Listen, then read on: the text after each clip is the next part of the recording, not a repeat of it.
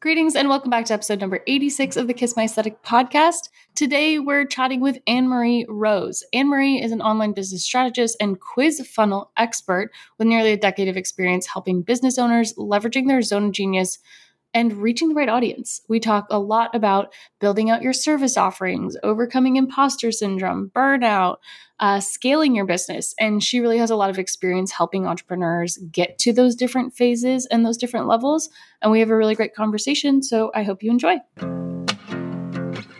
Kiss my aesthetic, branding, marketing, entrepreneurship. You're listening to the Kiss My Aesthetic podcast. I'm your host, Michelle Winterstein of MKW Creative Co., where we build brag worthy brands through visual identity design and social media. You're in the right spot for branding, marketing, and entrepreneurship advice, so enjoy the episode. Greetings and welcome back to the Kiss My Aesthetic podcast. After many technical difficulties, we are here. Welcome to the podcast, Anne Marie. Thanks so much for having me. I'm excited to be here. Oh my gosh, I'm really excited to chat. You and I have actually known each other and of each other for a while because we're both in San Diego um, and are a part of the same networking groups. But for anyone who doesn't know you yet, can you explain who you are, what you do, and who you help?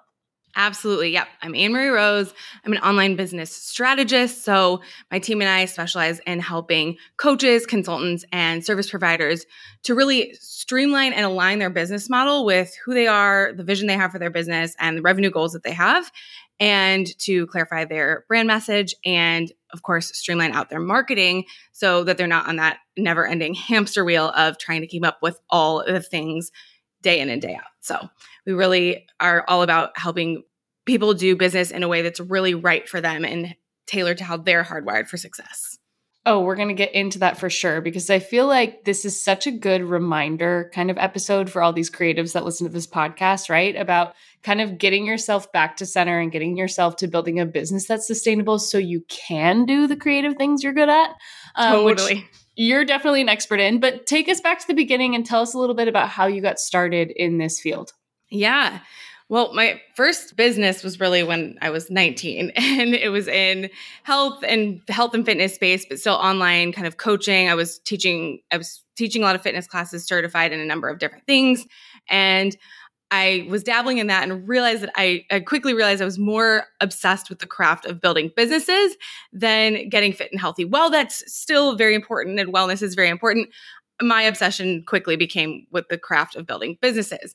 And so I kind of refined what I was focused on in in both college and in some of my professional aspirations and kind of focused in on content marketing very quickly, worked at a mid-size agency working with some pretty big brands in social media right out of the gates or when I uh, got out of college and realized that a lot of these big brands, you know, the agencies were just not so much strategic partners as they were the implementers of whatever strategy that the big brands wanted to do, even if we knew as a subject matter experts that those strategies weren't likely to be super successful. Mm. So that very quickly uh, worked against how I'm hardwired for success, which is to get to like the bottom line, what's going to be the most effective route to the goal.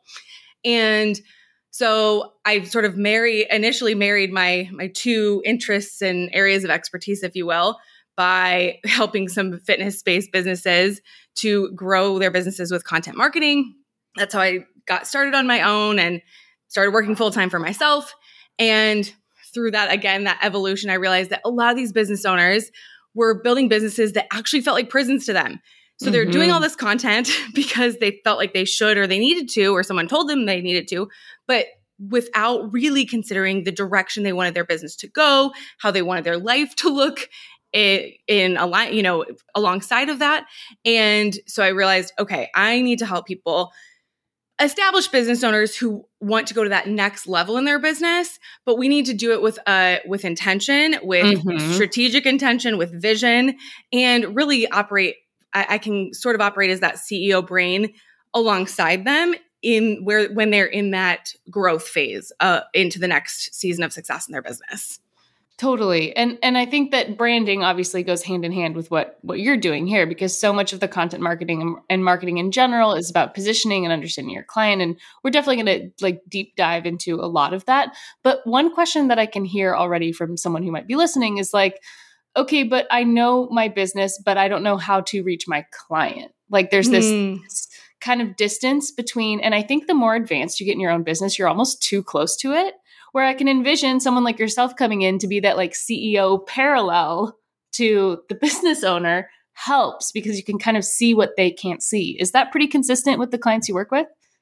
It is. And so many of the clients I work with are at a point where they've maybe created a a nice creative business for themselves where they are making close to a hundred thousand. And not everybody comes to me at that point, but a lot of them. And but it, it feels like a job, right? There's not the vision of, oh, they, they can't really see how they're gonna go from this nice um, you know, six figure business they built for themselves, which is paying them, you know, a fifty thousand dollar salary a year. And, you know, they're serving clients that they like, but they can't see the vision for free, like can't see the path to f- true freedom through that. Mhm. And so what I find them spiraling a bit about is thinking they just need to reach more and more and more people. When in reality, that next phase of success in their business may mean reaching a new audience, a different audience, refining their business model as a whole. Oftentimes it does. So, yes, I find that they come to me with the question of the, the biggest question is how do I reach more people to get more clients so that I can have that revenue that is then going to allow me to breathe a little bit and but if we don't address the business model and the ultimate client they're serving it's likely going to be more of the same unless their goal of course as you know is to scale an agency model which is Right. which is another route but then we got to talk team and infrastructure and all that Right. And most creatives, I think, underestimate the amount of management and administrative work that comes along with that kind of pivot. And I learned that like the hard way, right? So 2020 and 2021, I was like, well, if everyone's locked up in their house, I'm going to scale. Like, let's grow. Let's it's go time. Put gas in the tank. I've got so all the time in the world and access to the internet. Like, let's do this thing. So I really focused on building my team. And the more I built my team, the more I felt distant from the actual creative work product. And I kind of panicked and like had to re-scramble everything. And I was like, wait, wait, wait, wait, wait. I need to still have something that's just mine though. And for me, that's like the logo design and the branding. And then all the supporting work around that, the social, the merch, the print design, the everything, that's what I lean on, lean on my team for. Um, but it took a lot of trial and error to get there. Totally. totally. It reminds me of how, you know, in the corporate world, they oftentimes promote like the person who's the best at the doing of the doing. But and then and then that that person's now in a management role. I was just having this conversation with a friend of mine who got promoted in the tech world and was like, "But I love the development work. I love the building of the product."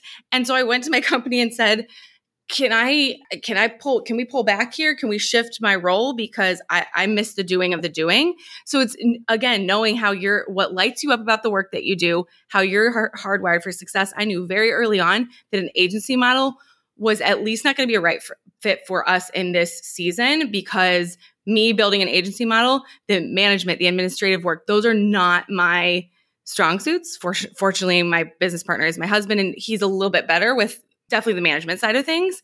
But we just knew the first business model that we built together wasn't going to be a right fit for it to be a bit an agency model because I'm I'm the one driving the ship, and those are not my strong suits. Yeah, and there's there's a lot of exciting things that come along with being more of an agency. Then there's a lot of, like we said, like not so fun things. Um, but can you maybe walk us through someone who's who you've worked with, like a client experience that you've helped someone get through some kind of roadblock? Um, because obviously, I am curious about the creative side, but even maybe somebody not in a creative business or who's more in the coaching space or some of the other industries that you work with, can you kind of walk us through like here was their struggle, here was what we worked on, and then here was the solution? Definitely. Well, and, and a couple of different things come to mind because, you know, there's the start to finish, the A to Z transformation. And Of then course. there's what I don't know, I love, and that's the making the messy middle feel better and less Mm, messy. mhm, mhm. So, you know, the the start to finish transformation, one one client that comes to mind who came to me roughly at the start of or not the start middle of 2020 when they, they had an in-person therapy practice they'd been dabbling in this online coaching world and they spe- their specialty was relationship couples couples counseling. And you know they said we have this course. We really want to reach a bigger market there's some nuances with what's ethical and what's not in terms of you know providing therapy at a larger scale. So we want to really focus in on the the relationship coaching model and take this take this bigger right? But they didn't have a business built around it at all. They just had a course that they a course and a workshop that they would offer as a supplement to their therapy clients right? So we established the whole brand from start to finish and they had a super lean team. I mean they had some associate therapists but not a massive team of you know social media and ads managers and all these different people to to move the online business focus forward. So, with their existing team that they had, we really got creative and launched an entirely new brand in about what was it? Maybe about 3 months or so and got okay. that rolling for them. Um, of course, bringing in other brand designers and things like that because that's we don't do the done for you, but I could support as that mm-hmm. um, other CEO brain saying, "Let's do this first. This is going to be the most cost effective route." Because of course, you know they had their their one business and they'd been doing some some online therapy stuff, but they ultimately saw this as the path to true freedom, where it wasn't so much the trading time for dollars and that whole business model got, got completely launched with multiple products in and running like a machine in less than a year, but the whole brand got off the ground, the ground in about three months. So those stories are always really fun where you get to see totally. everything come together. All the different, totally. pro, you know, about three different offers in that business, uh, lead generation strategy working, the the visual, everything come together. Those stories are really fun. Yeah. What I I can't say I love even more, but is really the gratifying thing because we all know entrepreneurship is a roller coaster. Mm-hmm. So the thing, you know, there's ups and downs through that whole process and it all sounds the start to finish sounds great. But one story that, that I love is a client of mine, Mia, who came to me saying, My goal is to create some passive income in my business. She's a funnel strategist. And so she helps clients build out their funnels and she does the doing for them. And we said, hold up, right, right, oh, right out of the gates when we started working together. I said, you don't have any time in your schedule, yeah. and you can't, you can't really make the time because right now you're not even earning what you want to be earning. So mm-hmm. Im- immediately, literally within like two weeks, we revamped her offers, uh, just a couple of offers, raised her price points, and in less, I think it was about two months, her revenue in her business doubled, and she was working about half as much. And Love now. That she's got the time to focus on the passive offer. And not only that, she had some family things come up that she's like, thank goodness I started working with you at the time that I did, because I've got the financial cushion to invest in the support that my child needs, to to be more present with him. And so it really it's been um we were just talking last week and it's really cool to see how that one shift has made such a ripple mm-hmm. effect in her business mm-hmm. and in her life. I think it's a really common trap for entrepreneurs to fall into, especially when they're new and especially when they don't have maybe the as robust a portfolio or as clear as an offering is that they want to list out on their website and I see it all the time every single thing that they do at these price points that are all over the place. But it comes across as like cherry pick from this menu client and you figure out client what you're supposed to do instead of positioning the entrepreneurs like hey let me consult you on what i think is your best option. So how do you walk people through how many offerings they should have? What is the what is your best advice to someone who's got a lot of skills but hasn't really packaged them down into anything digestible? Mm, this is such a good question. One of my favorite things to, to talk about is packaging your offers in a way that feels good to you and has your clients like potential clients lining up to to purchase. And first and foremost I, like to overarch everything with this especially if you are a creative service provider it is a very there's a very good chance your clients do not know what they do not know mm-hmm. so while we can go to a restaurant and I know I do not like olives. So I am not going to choose the olive tapenade as my appetizer. I'm going to choose, I don't know, something else that I love. I don't know that if I'm going to hire a an SEO service provider or right. I don't know I don't know what I like and don't like. I need you to tell me what mm-hmm. I need. Mm-hmm. So, I really recommend starting with well there's several different things. I have a core offer framework that I walk clients through, that I walk people through during uh, a workshop that I host called Ace Your Core Offer. And this is great, even if you've got an offer that you love, really taking and dialing things in to focus on one main offer. Of course, you're going to have some things on the fringe. And if you're a creative service provider, some add on various things mm-hmm. that are going to come up. But really, if you can have one main offer that you're focused on, that you know your ideal client is going to be well served by, that's going to make your marketing simpler. It's going to make the back end of your business simpler and easier. You're going to have less customers back and forth. If you're putting out proposals, you may not even need to do proposals anymore because you can list out exactly what someone's going to need on their website and you can speak to the problem that your offer is going to solve, the transformation it's going to create. It's harder to say, you know, what website maintenance is mm-hmm. the transform if that's a one off thing that you offer it's harder to say with transformations that's going to create. But if that's part of a package, you can say, and when we're done, you're not going to have to worry about mm-hmm. the checking mm-hmm. in on your mm-hmm. website every single day. So that's what, you know, not a thing that's weighing on your mind, for example. Mm-hmm. But that's part of a package and shows them, oh gosh, they're going to take this website, you know, revamp off my plate and make it amazing. And they're going, I'm not going to have to think about all the updates that are going to come every uh, later on when I want to change this and that and the other thing, for example so I have a framework I walk people through, but but that's really I I love for many of us, it, it makes a lot of sense if we can focus on one main offer, kind of the meat and potatoes of our business, if you will. Yeah, and and I think I saw this shift happen really clearly when I started listing my services on my website in columns from like least investment to most investment kind of like when you go search for airline an airline ticket or you go to stay at a hotel and you can see like here's the standard room and here's the double room and here's the penthouse suite and be able to really map it out so that I know that page like the back of my hand. And when I'm on a discovery call with someone, I can say, like, yeah, the difference between column three and column four is that you're going to get X, Y, and Z different. You know, I think there's a lot of websites designed now, and maybe this is just like a designer pet peeve, like user interface experience situation, is that we try to fluff up the service offering so much that you kind of don't know what you're getting. And I think that that causes a lot of audience objections. Do you agree? A hundred million percent. When you have all these, you know, what we're talking about now is features of your offer, right? Mm-hmm. So if on your list you've got 30 different things someone's going to get, and the way you phrased it, it, or you haven't included what the benefit of that is, and even if you do include the benefit, sometimes that's a lot to read, and people aren't going to read mm-hmm. it. You know, so if you're calling it, I don't know, again, website maintenance, for example, if I'm a brand new business owner, I might be like, why would I need that? What isn't when mm-hmm. my website's set up? Isn't that something that I isn't it good to go?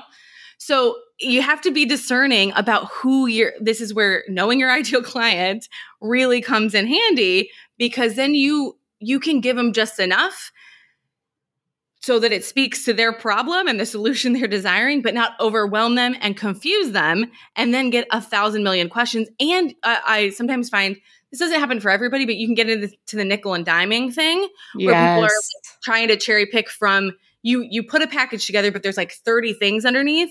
Mm-hmm. And so then you have the client who's like, well, what if we did this package, but you didn't include item four and 9 mm-hmm. and 12? And you're like, oh, but you as the expert know those things are essential to everything else working the way that it needs to. Mm-hmm. So uh, simpler is usually better. How do you consult your clients on talking to their clients about avoiding that kind of redlining conversation? Mm. I do a lot of uh, languaging uh, on my calls. A little role play. yeah, yeah, totally. I, and I'll just I'll just slip into it, kind of like I've done here. You know, totally. you've got a client, the website. I mean, same type of thing as, or and some of my clients will ask, you know, how how would I go about saying this? But that's sort of a um, communication. I don't know if you're familiar with strengths mm-hmm. finders, but communication is literally my top strength. It's got back and forth between communication and activator. So I'm pretty good at knowing how it's going to be received depending on, you know, we nail down who their ideal client is. So I can put myself in their shoes and know, have a pretty good idea of the perspective they're going to come in with. And I work with a wide range of different clients. So I've got one client, for example, in the UK who offers contract CFO services. And she also has a course that trains fast growth startup companies to it, trains members of their financial team to basically become the CFO. So there is a mm. lot of nuanced language that mm-hmm. like I'm not familiar with tech familiar with like the tech startup world so I have to do a lot of asking her, okay, how would you say this? What are people really saying when they come to you with this? Okay, let me talk mm-hmm. to this person. And so I'm asking a lot of those questions to uncover some of that so that we can nail the language that they're using and the the bullet points they're including in their their packaging even if there's other stuff behind the scenes they may not need to share every single aspect of that up front because it would overwhelm someone right. or bring right, up right, those objections well, and they're coming to you because you're the expert. And if yeah. you're if you're positioning yourself as an expert and as a strategist and as especially as a creative, like if you're positioning yourself as the person with the answers, don't make the client do the work. you know what I mean? Totally. Like be be that open door, share enough information that it's crystal clear. Like I think that's really helpful, but don't don't put yourself in a position where you're making them have to then try to figure out if that's a value, right? It's kind of that weird middle ground of like I want anyone that calls me, whether they're a fit for my project or, or for working with us or not, to feel like they got more clarity. Because that's also part of it. Absolutely. That's I anytime I'm working with a client on what their lead magnet should be or what their, you know, how they're going to attract new clients into their business, generate more leads. Usually, if they're going to have some type of content associated with that lead generation strategy, I recommend that help people gain clarity and direction that relates to the problem your core offer solves for them. Mm-hmm, so mm-hmm. not you don't need to solve the problem for them. And this isn't always the right fit for every business, but for a lot of businesses, especially if you find that clients your ideal client is fits into that I don't know what I don't know category, mm-hmm. helping g- providing some type of lead generation content that helps them to gain clarity on what they don't know and gives them some direction on how to move forward not direction on how to fully solve the problem because they're not going to follow through on that. Mm-hmm, mm-hmm. But direction on what to do next that can be really, really beneficial and help to pre overcome those objections, the multiple sales conversations, the propo- back right. and forth over the proposals. right, that. right. Yeah, it's so nice when somebody comes to your discovery call and they're like, I've seen every page of your website. I've followed you forever. I'm obsessed with your work. I just want to move forward. I just have two questions about these things. And you're like, great, perfect, no problem. That's like 100%. Exactly. Yeah, I think if, if I were to do this for myself, now that we're having this conversation, I think the question I get most often is like, how do I know when it's time to rebrand? Because it's usually someone who's been in business for a while, but they know their current branding isn't working for them. It's not allowing them to show up as confidently as they'd like to. Maybe their audience has shifted or their demographic has shifted. So, in your opinion and the brands that you work with because i know branding is part of your core offering or at least giving brand consulting on the strategy part not maybe necessarily yeah. the design stuff but how do you kind of measure where that person is and whether it's time for them to invest in a rebrand or not Hmm, this is a great question. And, and is always investing, like capital I investing, dollar sign, dollar sign, dollar sign, is that always the best move for someone? Because as a brand designer, I'm gonna like, I'll, I'll be the first one to say, like, not everybody needs to spend thousands and thousands and thousands of dollars on their branding. And yep. like, whether that goes against my title business or not, like, that's just truly what I believe. so I think you're probably in the same boat. Yep, I'm 100% with you, and you're right in that we we don't offer branding services like done for you, right. But I will help a client to identify okay when is this time to uh to really level up the branding here, right? many of my clients will come to me with either a DIY version or like a piece of it. Like they got some great photos done, but they never had like logo and colors design, mm-hmm. which is fine. Like you can get, again, you can get to that service providing $100,000 business model, maybe even $200,000 business model with bare bones. And that's mm-hmm. Okay, there's the mm-hmm. biggest thing because we have what I almost refer to as like our phase one clients who've done a lot of different things in business, but they've never officially solidified like the business model they're looking to grow. So that phase one is getting to that hundred to two hundred thousand dollar mark in revenue. And then I've got our phase two clients who they've been there, done that, and now they're really in scaling mode.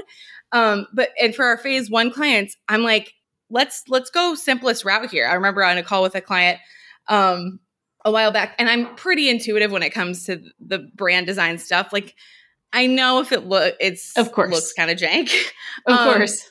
So, but I never tout myself as a designer. But I remember I was on a call with a client, um, and she was working on a quiz lead generation tool for her business and a, a workshop. And I was like, I just said, are you in love with your brand colors? Because I, I was like, mm-hmm, not, mm-hmm. great. and she was like, no, why? I'm like, you want to change them? And literally in 10 minutes, I just got on like coolors.com right. whatever and we had her a new palette and it was right. good to go she didn't need the full rebrand she just needed something that like was co- looked cohesive that looked good that looked professional for the audience she was right. trying to attract but right. a great example I, I think works best to just explain this in stories my client cindy who is a consultant in the 911 emergency services space and she's doing keynote speaking. Wow. She has, uh, you know, her vision includes a nonprofit foundation. She and her business grew massively. She we got her out of a, a negative business partnership, solidified some of her services, and she's like super in demand. And now she's really in scaling mode. And we knew that for the because she's becoming known quickly as an expert in her space, getting some of that initial branding work because she didn't really have any. She came out of her business partnership and it was hit the ground running for where she's looking to go with her business with more keynote talks and a podcast and all these different things, investing in some branding support right out of the gates mm-hmm. to help with, you know, her to get her logo solidified, get her colors, get a good solid website, get some photos that she feels really good about, investing in that right out of the gates because it was already happening. That's the key, right? Right. right. I, I'm not a fan of I have this idea, but I don't know what my brand colors would be. Right. Okay, do the idea. Yeah, do show me the business plan first. Show me the proof of concept first, yes. and then the branding will come from that. And I think oftentimes, like I'm the first person to say on a discovery call if I think someone's too early in the process to be investing in their branding because the last thing I want to do is have them feel like they've put out put down all this cash and they haven't gotten the return on their investment and not because the branding is bad but because the business model isn't there. like the exactly. work of it isn't there and it's really hard as a designer it can be really disheartening if you like pour your heart out into a brand and then it just goes like bleh, and like falls off the face of the earth totally, totally. So yeah, I'm I'm a big fan of, you know, the rebrand is when you're in that like my business is about to go to a new level. My business is right. already making right. good good money. We know who our client is, and it's right. there. It feels like there's a disconnect between how we're how we're showing up and who we're trying to serve and the vision that we have when that disconnect is be, is really clear because either you know I don't know, you're not like people are bouncing quickly from your site, or someone said like their impression of you. You'll start you once you get enough traction too, you start to get that feedback where someone will say, Oh, I I thought you did this. Mm-hmm. Or I thought mm-hmm. um, you know, when I went to your website, I totally thought that you worked with more XYZ mm-hmm. because that was the feeling I got from it. So you you can get some feedback, you can ask feedback for feedback mm-hmm. from people. And if that feedback isn't aligning with what you want, then might be good time for a rebrand. Well, and I think that a lot of branding is about kind of curating the feeling of the experience of getting that product or service in your life. So I think about like the some of the travel bloggers I've worked with, and they knew it was time to rebrand because they were getting deals with like Ritz Carlton and Four Seasons and all these amazing resorts. And then they were blogging about these luxury hotels, but then their logo and their colors were like, oh, this looks like a college hobby. Like this doesn't mm. make that mm. doesn't put me on the level of working with these partnerships. And I think I need to show up in that capacity. I need to show up at that level to be taken seriously. And not only to be taken seriously, but to have it be congruent with the quality of work product, which I think is the other reason why people really want to rebrand is that they know they offer a quality service, but they don't look like they offer a quality service. Oh, totally. And yeah, if you're not design savvy, that's okay. Like, totally. you know, if you are doing, you know, change management consulting, no one's expecting you to be design savvy. And so it's super normal to feel like all your stuff looks a mess. And so making that if you're working with large corporations and wanting and, and you want to be known as the go-to for for what you do, it, probably time to invest in a rebrand and it's about consistency right? It's con- about consistency of like if you continually purchase for example i don't know let's say like nike tennis shoes right? Like you know what it's like to have the experience of buying those nike tennis shoes and wearing those nike tennis shoes and who you are when you're wearing the nike tennis shoes. And then if you get a pair that's like not good you're like oh what? Like i don't I don't enjoy this anymore. so it's about matching those things. And I, I, think I would also caution people against like definitely rebrand and definitely change up your colors when you feel like you need it and, and your logos and things like that. But also, um, I think some people get like design indecision and they give their audience whiplash, absolute whiplash. And the great analogy I heard for this was actually I believe it was Chris Do, who's uh, his brand is called The Futur. And he said, like, if imagine you're going to school and the kid that you sit next to every day comes in dressed completely differently.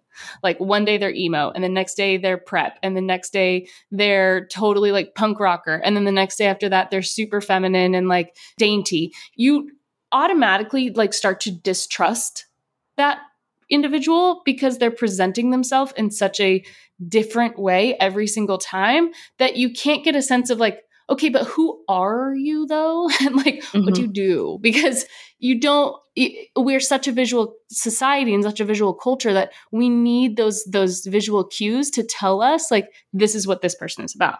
Do you agree? Mm, 100%.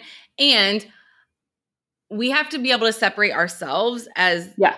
the human from the business. The business. Mm-hmm. It's, it's especially hard when you're a personal brand, but just because you're into, you know, boho flowy stuff one day and a little more buttoned up the next, you know, in the next season, that's super normal for right. humans. Right. But I love that you use the example of Nike. Nike's logo, to my knowledge, has not changed since mm-hmm. the 70s. Mm-hmm. So it's been the swoosh. It's mm-hmm.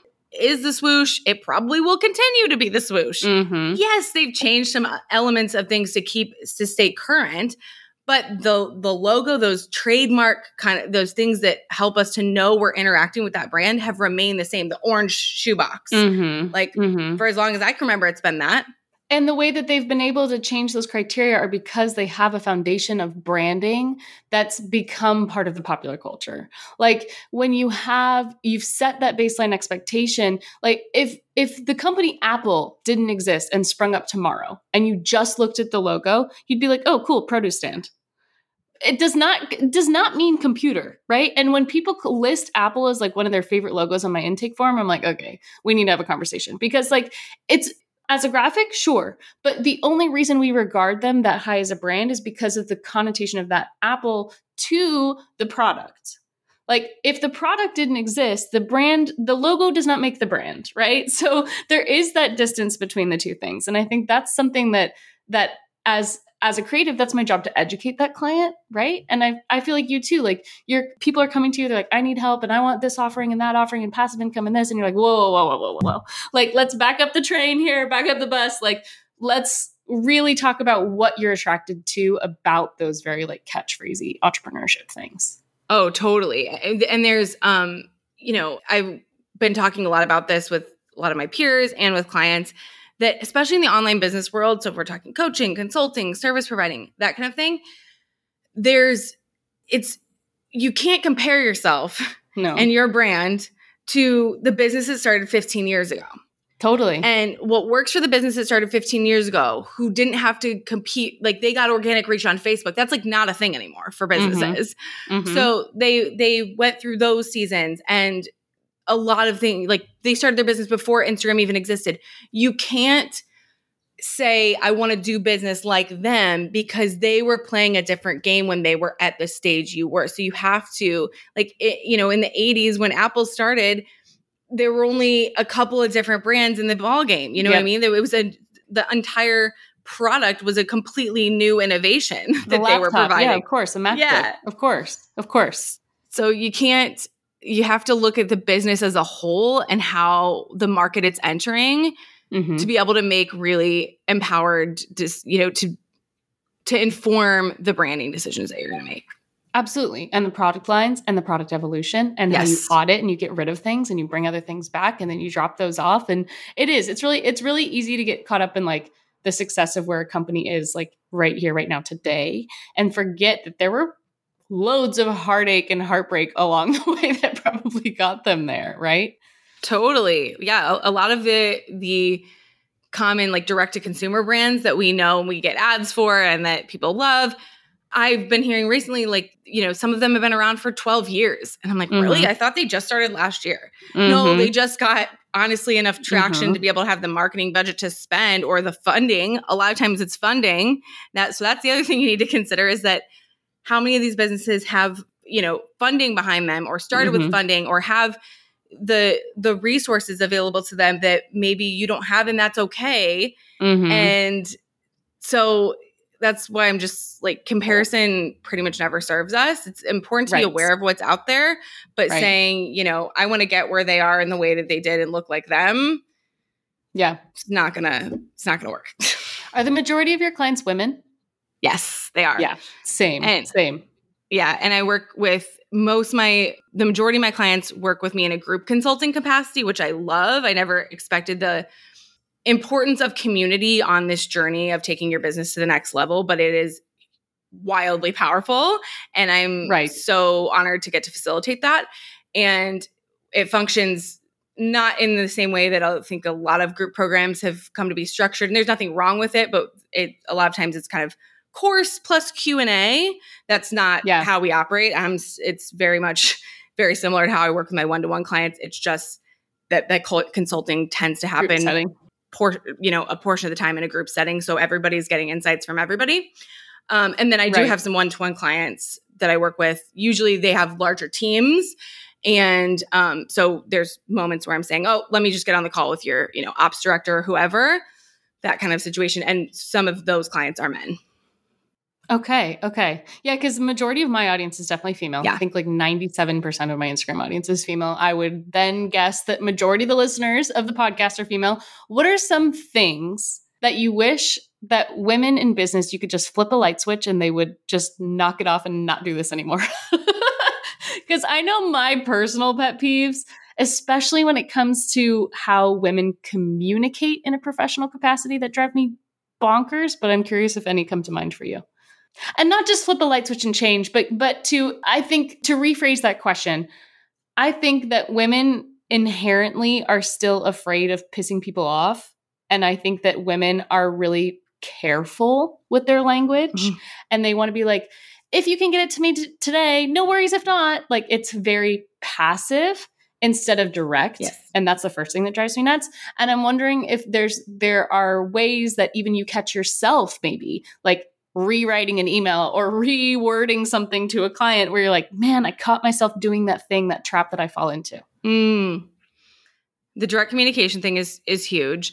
One thing I find that women tend to get nervous about, and, and some men do too, but this is, I would say, a bigger fear for women is when it comes to increasing their prices or cutting down. So I've a great example of this is if a coach comes to me and they're saying they're doing weekly calls with all their one-to-one clients, I'm like, is that needed to provide the transformation? And oftentimes what comes up in that is it's actually like stressful for both parties because then their their clients have somewhere to be every single week and so do they and it cuts their capacity by half.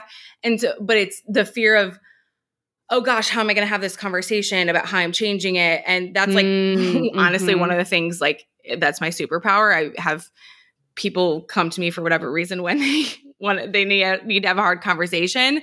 I like kind of love navigating the nuances Same. of that. Same.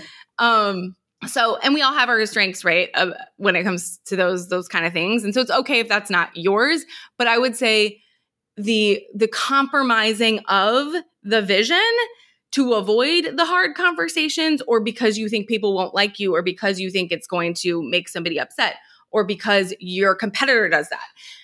Mm. If you can just Mhm. get really crystal clear on what's right and aligned for you, what feels good for you as the CEO of your business, and then factor in those considerations, it's it is important, and that's one of the superpowers women's have. A lot of women have is the ability to consider the other parties involved, right? So that is a Mhm, mhm. benefit at times, but it Mhm. shouldn't be the the first consideration. Of course. And I think a big part of that is like, I find myself wanting to be so, so, so, so, so direct, but also to say, instead of saying, I'm raising my prices, it's saying, our prices are increasing. Prices are increasing. It's the prices that are increasing, not me inflicting the increase upon the prices. Like it's that teeny tiny little switch where that's just business talk. That's not I'm I'm raising your prices because I've created value for you or because the other one that I hear a lot recently is, well, I have more clients now and therefore I'm charging you more. No. That's not going to feel good no. to them. That's no, no, because that literally tells the other person you're now less of a priority at a higher price point. Yep. There's something I've been dying to tell you about, and it's something that I'm keeping on the hush hush. So, like, Don't tell everybody, okay? One of the things I notice with our brand design clients is that they go through the brand design process and they get all their new logos, fonts, colors, patterns, icons, everything. And then they're not totally sure how they're supposed to be using them on social media. Enter the one on one Kiss My Assets Canva Sprint Day. I know that's a mouthful. Stay with me. Basically, this is a three hour session with me that is part assets, part strategy, part clarity, and low key Canva training on how to use all of your brand elements together to make templates that you can then DIY for your biz. So think post templates, stories, graphics, email graphics, anything that you are going to be making on a regular basis on behalf of your business. We can create them together in a three hour sprint inside your Canva account. You can walk away with those templates right at the end of the session and put them straight to use. These can be booked on my website. There are only a limited number of spots per month to book the one on one day. And the link that you're going to want to look for is mkwcreative.co slash kiss my assets. That's mkwcreative.co slash kiss, K I S S, my assets, A S S E T S. Get it? Like social assets. Kiss my ass. You know, we're being funny, we're a little cheeky.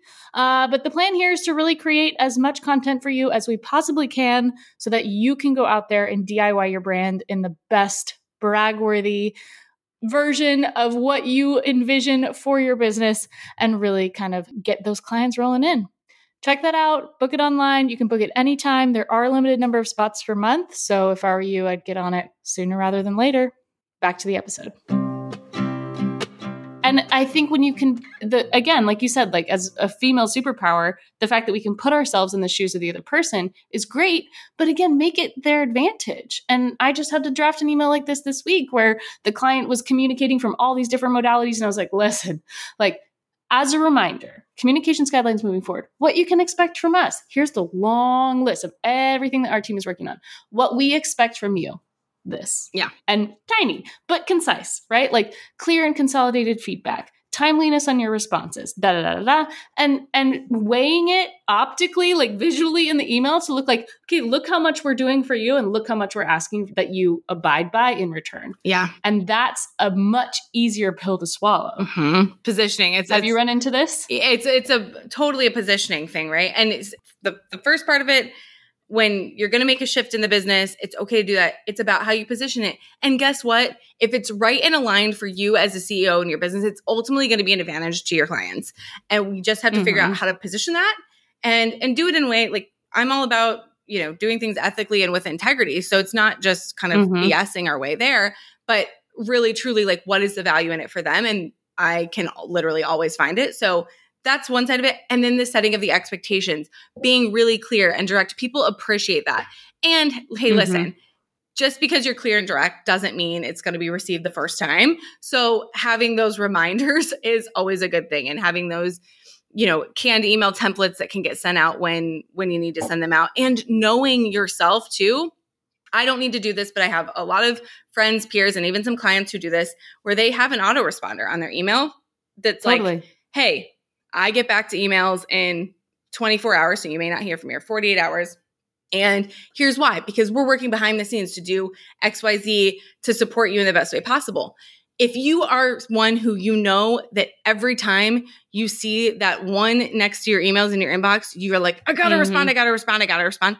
That's not me personally, but if that's you, you can implement little things like that that serve you and serve your clients chances are your clients probably don't care if you get back to them the next day, depending on what your business is. If the work quality is great, right? Yeah, if the yeah. work quality is there, if you're slacking and you're not responding to emails because you're like afraid of getting called out on your bullshit, then like, yeah, th- that's anxiety inducing. Like, of course. of course. Like, if you decided to just F off all weekend eh, or all week and not tell anybody where you were going, that's going to be a problem. Ugh. But even in all my time traveling for like three years, people be like, oh, well, I'll talk to you when you get back from your trip. And I was like, no, no, no. Like, this is uh, like this is just my life like i'm working i just might have funky hours or my hours are going to be shifted but like giving them that heads up like being clear like having that clarity or like you said setting that vacation responder that says these are our office hours. This is when you can communicate. And that works for a lot of people. Exactly. I mean i'm right now 28 weeks pre- yeah 28 weeks pregnant. Yeah. And the way i announced that i was pregnant to my clients was I know, well, I said, you know, I'm pregnant, and here's yeah. what this means for you. Yep. Literally, I had a yep. color coded calendar with the expectations even before we had all the details solidified. But I wanted mm-hmm. them, them to know you're going to be well taken care of. And also, my, you know, something's happening in my life that's important. Then I'm going to, you know, be less available and mm-hmm. but here's how you're going to be well supported during that time time frame here's what you can expect here's how the communication channels may shift mm-hmm. I, I had that was one of the first things i decided and just being clear and upfront and clear and upfront as various additional details have been solidified. We've sent update emails. We're totally this week. One of my things to do is review um, an email that we're going to send that's sort of all encompassing with like, get ready. Here's, you know, here's all the goodness you're going to get while Anne-Marie's on maternity leave and the specifics mm-hmm. associated with that, even though they've heard it. It's several clients who've been with me since March have heard mm-hmm. some variation of this multiple times, but re-communicating and re-communicating so that they feel really taken care of. Expectations mm-hmm. create confidence. Totally. They create confidence and it creates an opportunity for that person to like treat you like a person. Totally. I think that's the best thing about working for yourself and being an entrepreneur like in this day and age is that work and lifestyle they can be as intermixed or as separate as you want. But if you are if you're that person that likes sharing and likes bringing your audience in and likes updating them on these major life events right? Like or you're going on a trip or you're going back to grad school or you're going you're having a baby you're get having a wedding like being able to be personable about that because those are things that that person probably also experiences. Absolutely. So to be to let them in on that and again, get your jobs done. Once your jobs are done and you can over deliver on the expectations, then you've got like you got people for life. If you can be so clear on the scope of work and then over deliver even when they think you're going to peace out, like that's like that's like one of my favorite things to do. Oh, so true. Like that's that's essentially what we've done with my maternity leave and most of my clients, like we already discussed, are women, and many of them are moms. And so they're even, mm-hmm. and this is my mm-hmm. first child. So many of them are saying, oh, you know, if in September, I'm due in October, if in mm-hmm. September mm-hmm. you need to take a little extra time off or what, like, it's all good. Of you want course. to peer lead this.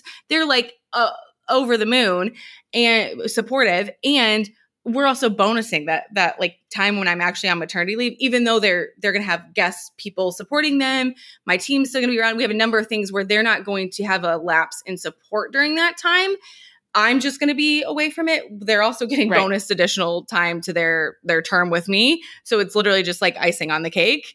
And so it's totally. been really fun to just create that experience for them, and yeah, for them to you can see that like they're really have been surprised and delighted by the whole thing. So well, and it's nice to be at a point in your business where you're like we talked about at the beginning of this conversation, where you're making the kind of money you want to make, and then those that's the fun part is like giving them the icing on the cake. Yeah. Like I just did that all weekend because I had this like really clear vision of what I wanted to do for this merch for San Diego Open, which is a tennis tournament coming to San Diego. And like merchandise design was not part of the scope of work. Like it was more me being I have a really clear vision for this. And whether it comes to fruition or not, I kind of want to just see if I can do it the way that I'm thinking of it.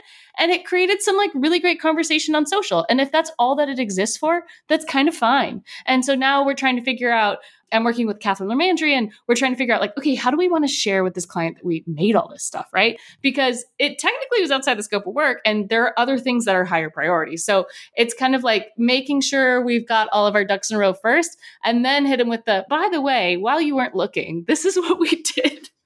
so cool. Which is gonna is gonna be so fun because I think it's really gonna kind of solidify again like what our creative vision is in a way that went above and beyond but we've got to make sure that we're prioritizing that correctly right? Because you know changes are coming a mile a minute that just happens with event branding. You know you to take on a new sponsor you got to switch out photos you got to change t- dates times all those things. So like covering those bases first and then like adding that extra fun stuff on top. Yeah exactly. Making sure that the bases are covered like you're delivering on what you said you were going to deliver on. And then once you've got that covered like when you get inspired lean into it. Totally, totally. I want to leave with one really good question. Actually, we have a few more questions left, but I knew we were going to end up talking for for a good long time. um, the question that I consistently get on social media from creatives is that burnout to imposter syndrome, rabbit holes, hamster wheel downward spiral, right? And that one kind of begets the next, right? Like we start feeling imposter syndrome, and then imposter syndrome is leading to burnout, and then burnout again leads to imposter syndrome, and then the whole cycle continues. How do you counsel people through that? This is a big one. So I think first, like what I'm hearing in that is, or what I've seen play out, especially with those of us who consider ourselves action takers, is when we can get that hint of imposter syndrome. And this most often shows up when you're in a moment of leveling up.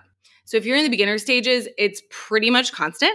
um, just that feeling of, well, you know, this is a gap that needs to get filled. And in the practice, there are practical things that can beget that imposter syndrome, but we have to keep those in check. So if you're in the beginner phases, this can show up a lot and can spiral quickly. Once you're you've been moving and grooving and you've got some really clear proof that you you got your ducks in a row, business is is good to go. Then it tends to show up when you're in that next phase of up leveling. It's the scaling, the growth, the refining your offers, the raising your prices. Whenever you're about to hit a new, the growing the team, it tends to show up again and again. And if you tend to be more of an action taker, uh, the doer type of person who combats uncomfortable feelings with more items on the to-do list, fast path to burnout. Mm-hmm. Fast mm-hmm. path to burnout because burnout shows up when your output doesn't match the input. So if you're doing, doing, doing, doing, doing, doing, doing more, oftentimes we're not being strategic and intentional about what's getting done. We just think we're going to do more and that's going to make us more worthy of this next level that we're desiring.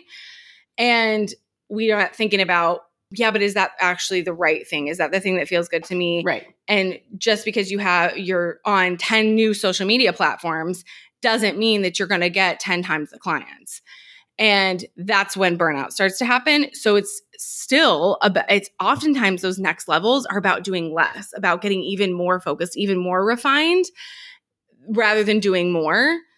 But mm-hmm. for those of us who are hardwired to sort of do more to have more, that's mm-hmm. uh that's a challenge. And it's something that awareness can help some really it, depending mm-hmm. on how deep mm-hmm. it runs this may be a therapy thing or a, a, mindset expert thing that's something i invested in in 2020 was really expert level mindset support and it changed the game for me and i'm pretty quick to identify with my clients when you know, I can get you some evidence that can help you to move past this, but ultimately, I think this runs a little deeper than what I would recommend you re- lean on a business strategist for.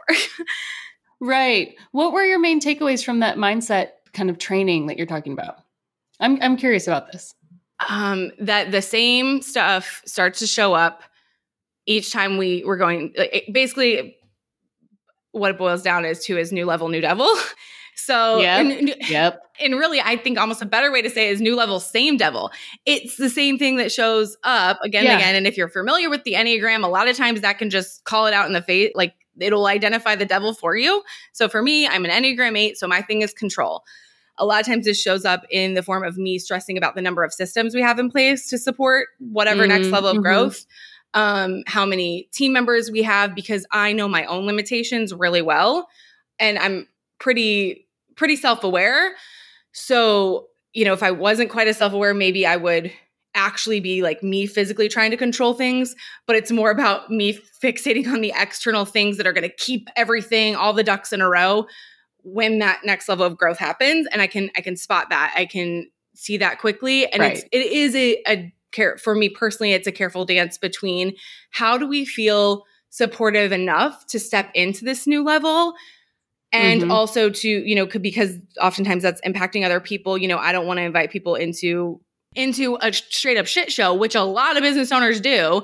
They'll like throw a throw some spaghetti yeah, at the wall they're like come on in. there. and then you know they sell something for 15 grand and it's like there's nothing behind the scenes. Chaotic. that's ridiculous. Right. i don't ever yeah, recommend no, doing that that. scares me too. I, I hate that. So so be feel supportive enough get put enough uh, uh, just enough of the pieces in place so that you know you can deliver on what you're you know whatever that next right. level is but you don't have to have it all figured out so that's right. my, my journey like it's like space and grace it's like i need to leave enough space for myself to like create a margin because you don't know what you don't know and then i have to give myself grace if that space does like if it doesn't go according to plan because i'm like you i'm very like i like having control i like seeing everything happening at once i think i believe i'm an enneagram one the last time i took it so i don't know how much you know about all that but um but i know that my thing is if i task somebody with something and it doesn't turn out to my what i perceive to be my quality of work then i'm like screw it i'll just do it myself Totally. Like, screw it, I'll do it myself. Like it's okay. Like I, that's okay. You did the best that you could, but I I couldn't fully materialize or communicate what I was looking for. And I don't know if I keep if I keep communicating, I don't know that we're gonna get any closer to like the vision that I I see it so clearly of what I want. Mm. But it's so it's that breakdown in delegation that can be that's chewy for me. That's like yeah like and do i just let it go like is it close enough that it works and in most cases it is and i've really kind of been able to like release a little bit of that control, like loosen up the reins. Um, but there are some things where I'm like, dang it, like, nope, I'm just gonna screw it. Like, it's okay. Like, I don't need a team. I'm just gonna do it myself. Like, forget it. Mhm. Um, and that's a tricky situation to be in too. yeah. And it, for Enneagram ones, it's a lot about that standard that you've set, like the Mhm. standards that you have that maybe nobody else has. And Oh, a thousand. Yeah. A thousand. But it's also how I've been able to do this business for the last eight years. If I didn't have a standard for myself and my quality of work, I don't know that I would be where I am. So there's there's something to be said for that too. But yeah, I completely agree. Yeah. Incommunicable standard.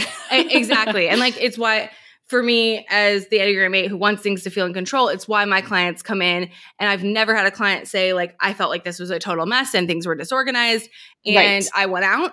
It, they always it's always I felt more supported than I have in every, any other type of business Right. support container I've ever been in right. because that's what it's a strength of mine. It's, also the thing that can get in my way. You know, so it's Mhm. being really aware of that and just like you were saying release testing out can i release a little bit of this what would happen if i release a little bit of this and you have you know trusting your intuition as well to to say Totally. like this is this is the thing that actually sets me apart as well Mhm. so i'm going to lean on it to a healthy degree and i'm going to Mhm. test myself with letting go when i think it might be when it's actually causing more frustration or delays or um, holding me back Totally, totally. Oh my gosh, so much good stuff. And so it's so interesting when you dive into a lot of that Enneagram stuff because I feel like then you start to apply it to other areas of your life. You're like, okay, this makes sense. Oh. Like this is clicking, right? Even like I'm like, as I was saying that, I was like, wait a second, did I just have a breakthrough? Mm.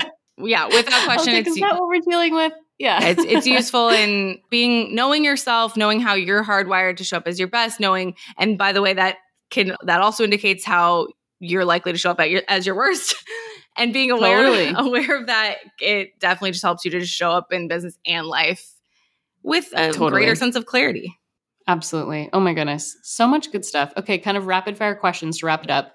Um, if you could describe to someone what makes your brand bragworthy, your brand, how would you describe it? are you asking about the visual or of uh, the actual like essence of the brand Just your brand, your the the people that work with you, the results that they garner, the way that they feel. What is that bragworthy factor? support deep Ooh, level support and we don't skimp on it uh, we will skimp on the flashy marketing sometimes like sometimes that costs us but Uh-huh. ultimately my clients will not feel like we prioritize They're not left out to sea. never You're right there in the boat with them. Yep. Love that.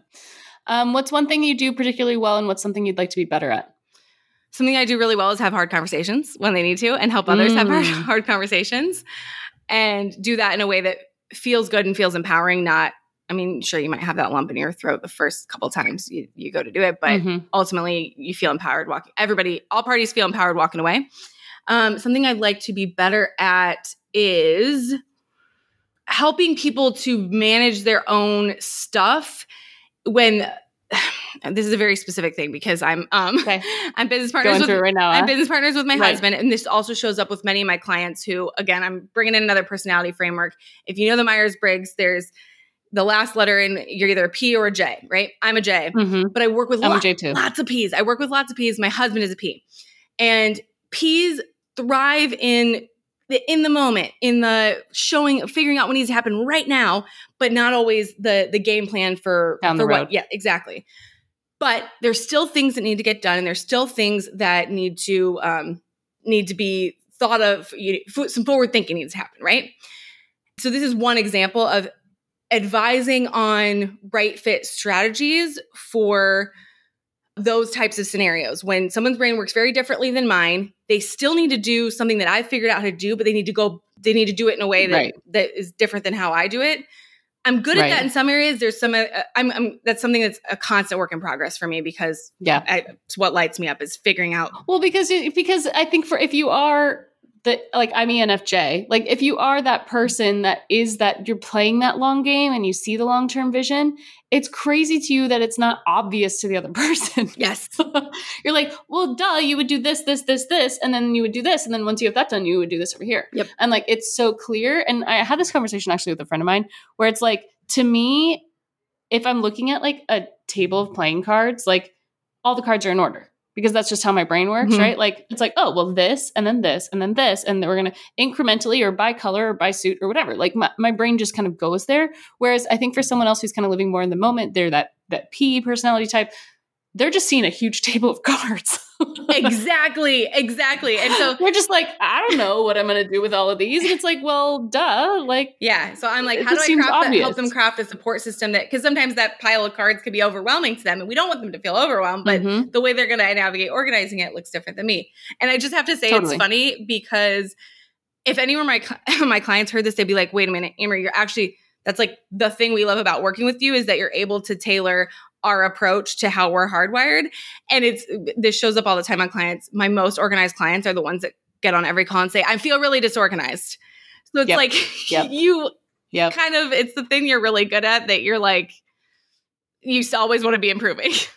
It's your greatest strength is your Achilles heel. yes. That's the that's the bit of it. No, I totally totally resonate with that. Well, this was lovely. Oh my goodness. Can um you let us know where we can find you, follow you, work with you, connect, all of that good stuff? Yes. So if I'll just say that if you are in a place of wanting to make a shift in your business, whether that's you're at that phase where you're looking to scale and create more freedom and really take your business into that big time next level and you're not really sure what what to focus on next or you're getting things off the ground and also you're not sure what to prioritize first i would highly recommend that anyone listening take the business breakthrough quiz which does help you to sort of not roll into burnout to get super focused so that's bizbreakthroughquiz.com and that will just help you to understand what what area of your business to prioritize given what you're looking to do and where you are right now but as far as connecting, I'm on Instagram the most probably. I'm Ask Anne Marie Rose, so ASK in front of my name.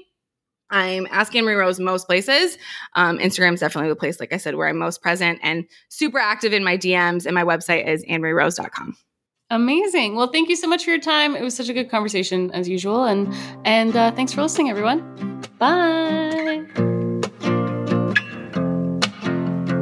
Thanks again for joining us for the Kiss My Aesthetic podcast. I'm your host, Michelle, of course, and it would mean the world to me if you would go ahead and leave us a review and follow us on Apple Podcasts or anywhere else that you listen to podcasts, really. The Kiss My Aesthetic Facebook group is also going to be a killer resource for you to ask questions, get feedback on anything branding, marketing, or entrepreneurship related. And to catch today's show notes or anything that we talked about in this episode, make sure you go to mkwcreative.co slash kma pod. We'll catch you next time.